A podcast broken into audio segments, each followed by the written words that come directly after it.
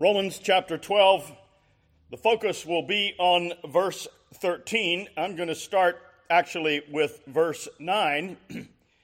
he says, Let love be genuine. Romans 12, 9. Let love be genuine. Abhor what is evil. Hold fast to what is good. Love one another with brotherly affection. Outdo one another in showing honor. Do not be slothful in zeal, but fervent in spirit. Serve the Lord. Rejoice in hope be patient in tribulation, be constant in prayer. And now, the main verse for today contribute to the needs of the saints and seek to show hospitality. And there ends the reading of God's infallible, inerrant word. Now, I've titled this message today, A World Without Kindness. I thought about uh, titling it A World Without Hospitality, but it occurred to me that hospitality is a word that is so seldom used in our culture. I mean, it's used some, but most people would understand kindness quicker than they would understand exactly what is meant by hospitality. I think most of us are familiar with the phrase entertaining angels unaware. Apart from the fact that there was a book written by that title by Dale Evans and Roy Rogers, if any of you remember who they are or were many years ago, it comes from another book in the New Testament that, like Romans 12, emphasizes the importance of Christian hospitality. Specifically, Hebrews 12, excuse me, Hebrews 13 verse 2. I'll read it. The writer says, "Do not neglect to show hospitality to strangers, for thereby some have entertained angels unaware." And as you heard, Paul speaks of this in Romans 12:13 and so we need to think carefully about what he said. But before we do that, in that chapter and that verse, I want to make sure that we understand something very important about this parallel statement in Hebrews chapter 13. Because when he says, show hospitality to strangers, that is not a command, and let me verbally underline the word not a command or even an exhortation to invite some stranger into your home with no regard for domestic safety. And I think the following translation of Hebrews 13:2 is far better in terms of what Paul and the others and also the writer of Hebrews is getting at. This is from the God's Word to the Nations translation, and it has it rendered this way. Don't forget to show hospitality to believers you don't know. By doing this, some believers have shown hospitality to angels without being aware of it. Now, that translation tells you more about what the verse means than literally what it says, but that's okay because the literal meaning has to be understood within a context. And that context is Paul is speaking to believers about believers that they may not know. Paul is certainly not exhorting us. You know, if you see a guy who's just killed 20 people with a sword or a knife and he's heading for you, inviting him to show him hospitality. I mean, I'm not going to say God would never, ever call anyone to do that, but 99.9% of the time, I can assure you that has nothing to do with what Paul is talking about here. Besides that, we know that this is a better translation, this showing hospitality to believers you don't know, because of what the writer in Hebrews said in just the previous verse. He wrote, Christians should love each other as brothers and sisters. So, the very first verse of Hebrews 13 definitively targets and limits who it is that are being shown the hospitality. Fellow believers who may not be known to you, who are in need of, say, a place to stay, a place to eat, if they're traveling, for example. But now, as we come back to Romans 12 and we consider this text today, we see that Paul places a similar boundary around his exhortation. Look again, Romans 12 13. Contribute to the needs of the saints, that is, your fellow believers, and seek to show hospitality. Now, since we're talking about translation, I think that this passage in the ESV seek to show is the way it's translated, is a weak translation. Because I think in the word, the original wording, it's a more aggressive statement. Other translations therefore have it practice hospitality. Or even better, pursue hospitality. Uh, the, the word that is translated this way comes from a term that has to do with chasing down or hunting down a person or a thing.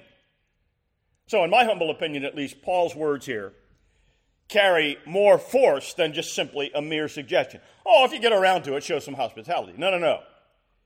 I think we need to consider that what Paul says here is no different than when he exhorts Christians to hold fast to sound doctrine, as he does, for example, in 1 Timothy 4:16, to preach the word, to be transformed by the renewing of your minds. Those exhortations are also much more than mere suggestions. And so is the requirement to pursue, to practice hospitality. And so, with that background, I'd like for us to consider these five things this morning as we work our way through this verse and this important subject. And first of all is the recognition that there is here a call to all believers to pursue, to practice, to uh, hunt down hospitality. Understand that the world into which Jesus was born and in which Paul and the early disciples lived and worked was not a world where kindness and hospitality were commonplace. I didn't say they didn't exist, but they were not commonplace. The ancient world was marked by harsh and brutal living conditions. Now, I'm just going to give you a very quick sample of what I'm talking about. This doesn't describe everything in the ancient pagan world, but it'll give you an idea about how different that world was compared to the way our world has been. First of all, most of you are familiar with the gladiatorial combat games in ancient Rome, especially the big ones in the Colosseum. Now, gladiators were slaves uh, or prisoners who were forced to fight in deadly battles for entertainment in ancient Rome. And they were pitted against one another or against wild animals in large arenas like the Colosseum. And the fights were brutal. They generally ended in the dismemberment, if not the outright death, of the participants, making it a horrific aspect of Roman society. Ask yourself what kind of people in a culture find the height of entertainment in seeing people mauled, eaten alive, arms, heads cut off, or killed with swords and spears? Those people say are your next door neighbors. What, what do you do about that? That is not a world of kindness. But then, secondly, slavery was pre- prevalent all over the ancient pagan world, in ancient Egypt, uh, ancient Greece, ancient Rome. And, and slaves were considered property and had no rights. And yes, I know our own uh, country, especially here in the former Confederate States, we had our own bout with slavery. And I'm not justifying that in one way or another. But I am suggesting to you that slavery in a pre Christian pagan world was very, very different. As bad as it was here, it was very, very different in a pre Christian world where it was far, far worse. Thirdly, Many of these ancient pagan cultures practiced human sacrifice. Now, in our part of the world, the Aztecs in Central and South America practiced human sacrifice as part of their religious rituals to appease their gods. If you've ever seen the, and I hesitate to recommend it because it's a very brutal, harsh movie, but it, it also has its moments. And in portraying exactly what this world was like, the Mel Gibson film Apocalypto I'm not going to go into a lot of detail. You can talk to me after the service, but you get a very graphic idea of what these ancient Aztec type cultures were all about. Captives and prisoners were, were often chosen for these brutal rituals that involved elaborate religious ceremonies, and it culminated in the heart of a victim who'd been spread out on a, a slab of stone, the heart dug out of the person while they were alive and offered to their gods. I'm not trying to be graphic or gratuitous here, but you need to have an idea of what this world was like into which Paul wrote these words. Moving around the, the, the, the world, uh, China had its brutal punishments for criminals and disobedient citizens, beheadings, dismemberments, flogging, being thrown into boiling cauldrons of water or oil. There were harsh working conditions, say, in ancient Egypt. Those pyramids and other monuments had to be built by someone and it involved slave labor, arduous, difficult, scorching sun labor, workers facing challenging physical tasks, difficult living conditions. If you drop dead on the job, so what? Roll him out of the way and bring another person in. the Mongolian Empire, ruthless conquest of parts of Central and uh, East Asia, entire populations completely massacred and wiped out. And then finally, ancient Carthage, that empire that rivaled Rome at one point. Now, there are historical accounts that the Carthaginians practiced child sacrifice to their gods, offering during, often during times of crisis or war. And, and this brutal practice was intended to gain favor with their gods. And we know that the Canaanites did the same thing in biblical times, offering children to Moloch, their pagan god. That is why we have this prohibition in God's law don't burn your children in the fire. It's a reference to child sacrifice. So, that's just a very, very brief summary of a world short on kindness and hospitality. Such is that world into which the kingdom message was being proclaimed. Friends, as Christians, we are called to open our hearts and our homes to other believers and extend warm welcome to ones who we know well and those maybe not so well. Some of you may have already noticed there's an etymological or word uh, similarity or connection between the term hospitality and the word, say, hospital. And that's no coincidence because they are connected. And in terms of hospitals, although there were places for the sick in the pagan world, what we at least used to think of as a hospital didn't exist anywhere on earth in the pagan world. And I'm saying this in the past tense, what used to be our idea of a hospital, I'm saying that intentionally. And I'm not going to go into the details, but some of you already know. And if you don't, maybe you'll find out. I hope not. But what used to be bona fide, loving hospital care is not around that much anymore, maybe in a few places today. So, what used to be our idea of a hospital is directly tied to the impact of the Christian message as it spread throughout Europe. Our 20, I'll say 20th century hospital idea developed from the Christian Middle Ages. But hospitals also served different functions from our modern institutions in that they were also almshouses for the poor, hostels for pilgrims. Sometimes they functioned as schools. And our English word hospital, it comes from a Latin term, hospes, signifying a stranger or a guest. And a similar Latin word, hospitium, came to signify hospitality, meaning the relation between the guest and the one providing accommodation or shelter. It signified friendliness, friendliness and reception. And it was later associated with the guest room, the guest chamber in your home, uh, the lodging of where a guest would stay, or even an inn. And the term hospes is the root for our own English words host, hospitality, and the term, of course, hospice and hotel. So, the impact and the importance of what Paul and the other New Testament writers have for us here has been profound. On a personal level, it's through hospitality that we create space where kindness and fellowship can flourish. So, this then is the first major point. We are called not only to sound doctrine, but also to practice, to pursue hospitality. Secondly, one aspect of this is the sharing with the saints. Now, that means our known fellow believers. The verse emphasizes the significance of our sharing with our fellow believers concerning their needs. We are part of a larger Christian community of believers, and our love for one another, well, that should be noticeable. It should not be the fifth or sixth thing that people think of when they think about us. When we generously give of our time and resources and talents we demonstrate the love of Christ in action, strengthening the bond between ourselves and our fellow Christians. But then the third part of this is the blessing of our enemies. Again, we have to parse that word carefully. Romans 12:13 goes beyond just simply showing love within your immediate Christian circle. It, it challenges us to bless even those with whom we disagree.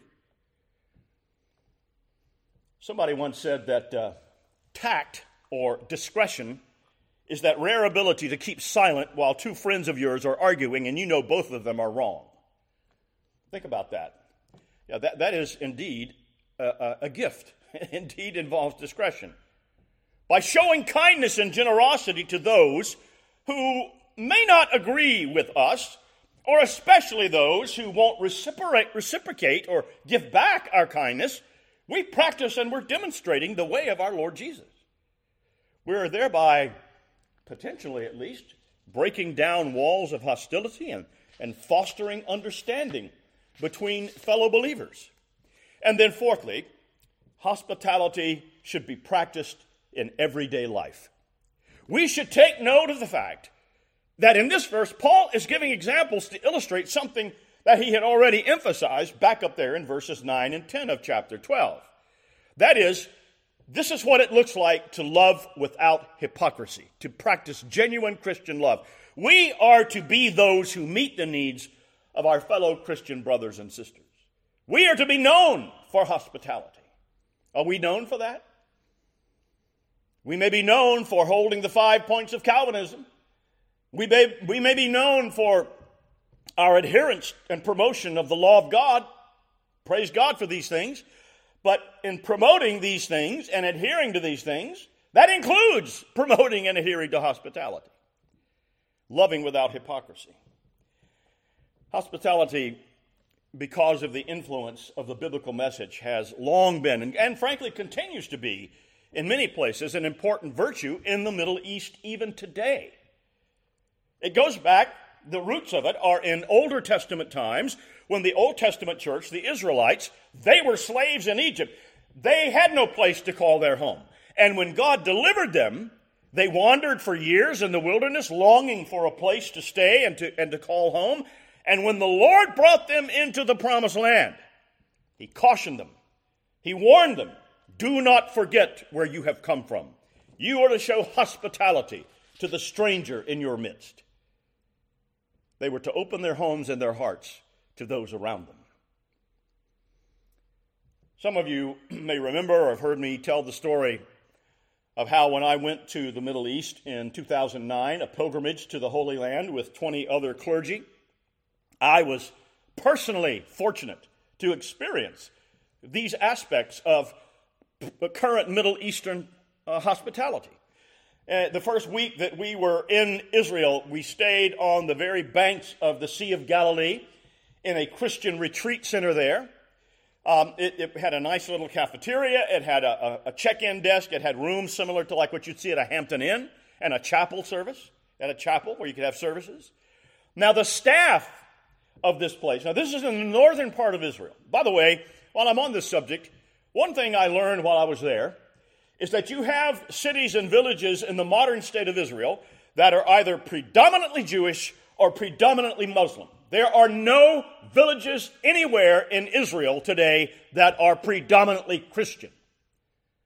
You might want to ask yourself why that is. At any rate, the place where I worked, or excuse me, where we stayed, uh, was staffed by Palestinian, that is Arabic, Christians and Muslims, most of them young people.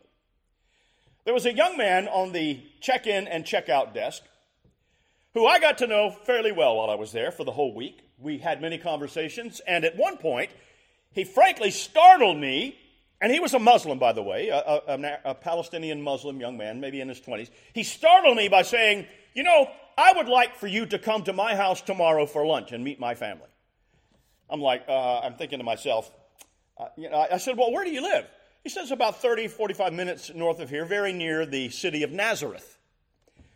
Um, I can tell you that part of me was very interested in this, and part of me was like, you know, I'm going to get in the car with a guy I don't even know, and he's a, a Muslim, uh, and I'm going to go somewhere where I've never been before in a foreign country.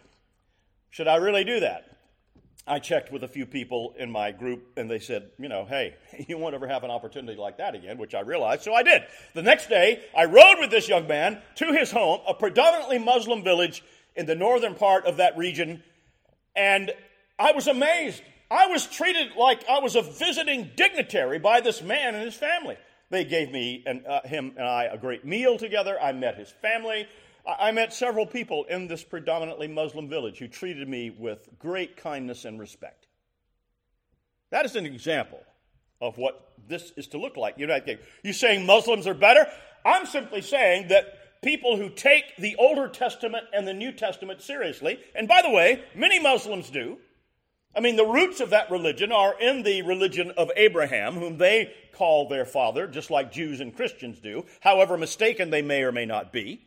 But the roots go to the same place. But I want you to understand, as remarkable as it was, and I hope I've conveyed that to you, we need to understand that what Paul is telling us here is that hospitality is not limited to grand occasions or grand gestures or special occasions. Romans 12:13 encourages us to make hospitality a part of our everyday lives. And whether it's inviting someone for a meal or to your house or going out somewhere offering a, a listening ear or providing practical support, the fact is we have countless opportunities to practice hospitality in our daily interactions. And that leads me then to the fifth and final point. When we do these things, we are reflecting God's generosity. We reflect God's generosity. Let me ask you a personal question. Have you ever been a stranger to someone or in some place, somewhere? Some of us may have to think back a long way to consider that question. You know, you're, you're the new kid in school, or uh, you're that new family at church, you're the new kid on the block in the neighborhood, you just moved there, that sort of thing. If you have ever been a stranger, a newcomer, then you know how great it feels to encounter any show of hospitality, no matter how small. Jesus said, as recorded in Matthew 10:42, whoever gives any of my humble followers a cup of cold water, that person is my disciple, and they will not lose their reward. Now, this is another one of these translations that highlights more clearly what the text, the way it was originally translated. He's not talking about an absolute stranger. That's why it translates it this way Whoever gives any of my humble followers a cup of cold water, because that person is my disciple, they will not lose their reward. At the core of Romans 12:13 is the reminder that God's love and generosity are the ultimate source of our hospitality. And friends, as recipients of God's abundant grace, we are called to reflect His character by being generous and hospitable to our fellow believers. And when we do so, we reflect God's love for His people and for His creation. We thereby become the conduits of His compassion in this world. Friends, Romans 12 13 challenges us to embrace the call to hospitality and to do it gladly and joyfully. Through our actions, we reveal Christ's care and concern for his people, and we also nurture within the body of believers unity, oneness, and we extend kindness even to those who may not be responding to it in the way we think they ought. You know, our now formally Christian society here is fast becoming, in various ways, a world without biblical charity and kindness. So let us commit ourselves to living out Romans 12 13. And let us be as strident in showing hospitality to our fellow believers as we are strident in holding to correct theology and doctrine. Because, my friends, according to God's word, they cannot be separated. Let us pray.